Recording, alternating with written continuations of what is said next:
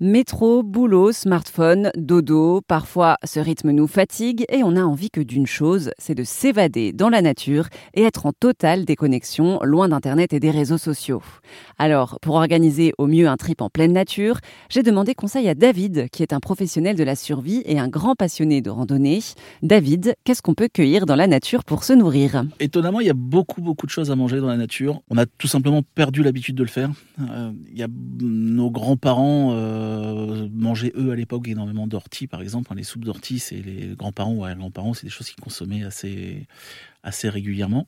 Euh, donc euh, typiquement l'ortie, c'est une plante qu'on peut trouver assez facilement et que pour le coup tout le monde connaît. Et on peut effectivement bah, la consommer, faire pas mal de choses avec, des soupes, des pestos d'ortie, qu'on peut faire aussi avec d'autres plantes. Avec des ours avec de l'ail des ours aussi.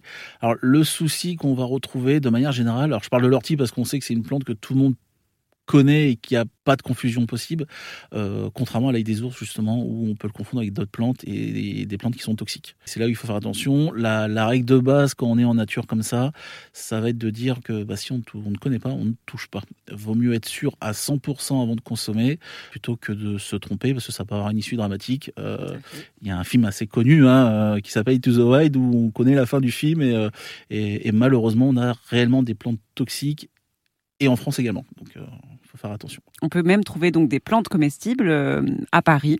Alors oui, tout à fait. Euh, on, a, on a quand même des, forêts euh, sur Paris, parce qu'on a le bois de Vincennes qui, qui, est là.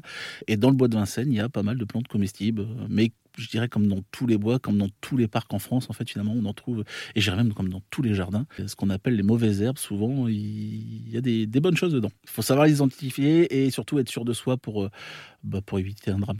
Merci à David, formateur en technique de survie et animateur de randonnée pour ses conseils. Vous pouvez retrouver les aventures de David sur sa chaîne YouTube qui s'appelle Instinct Baroudeur.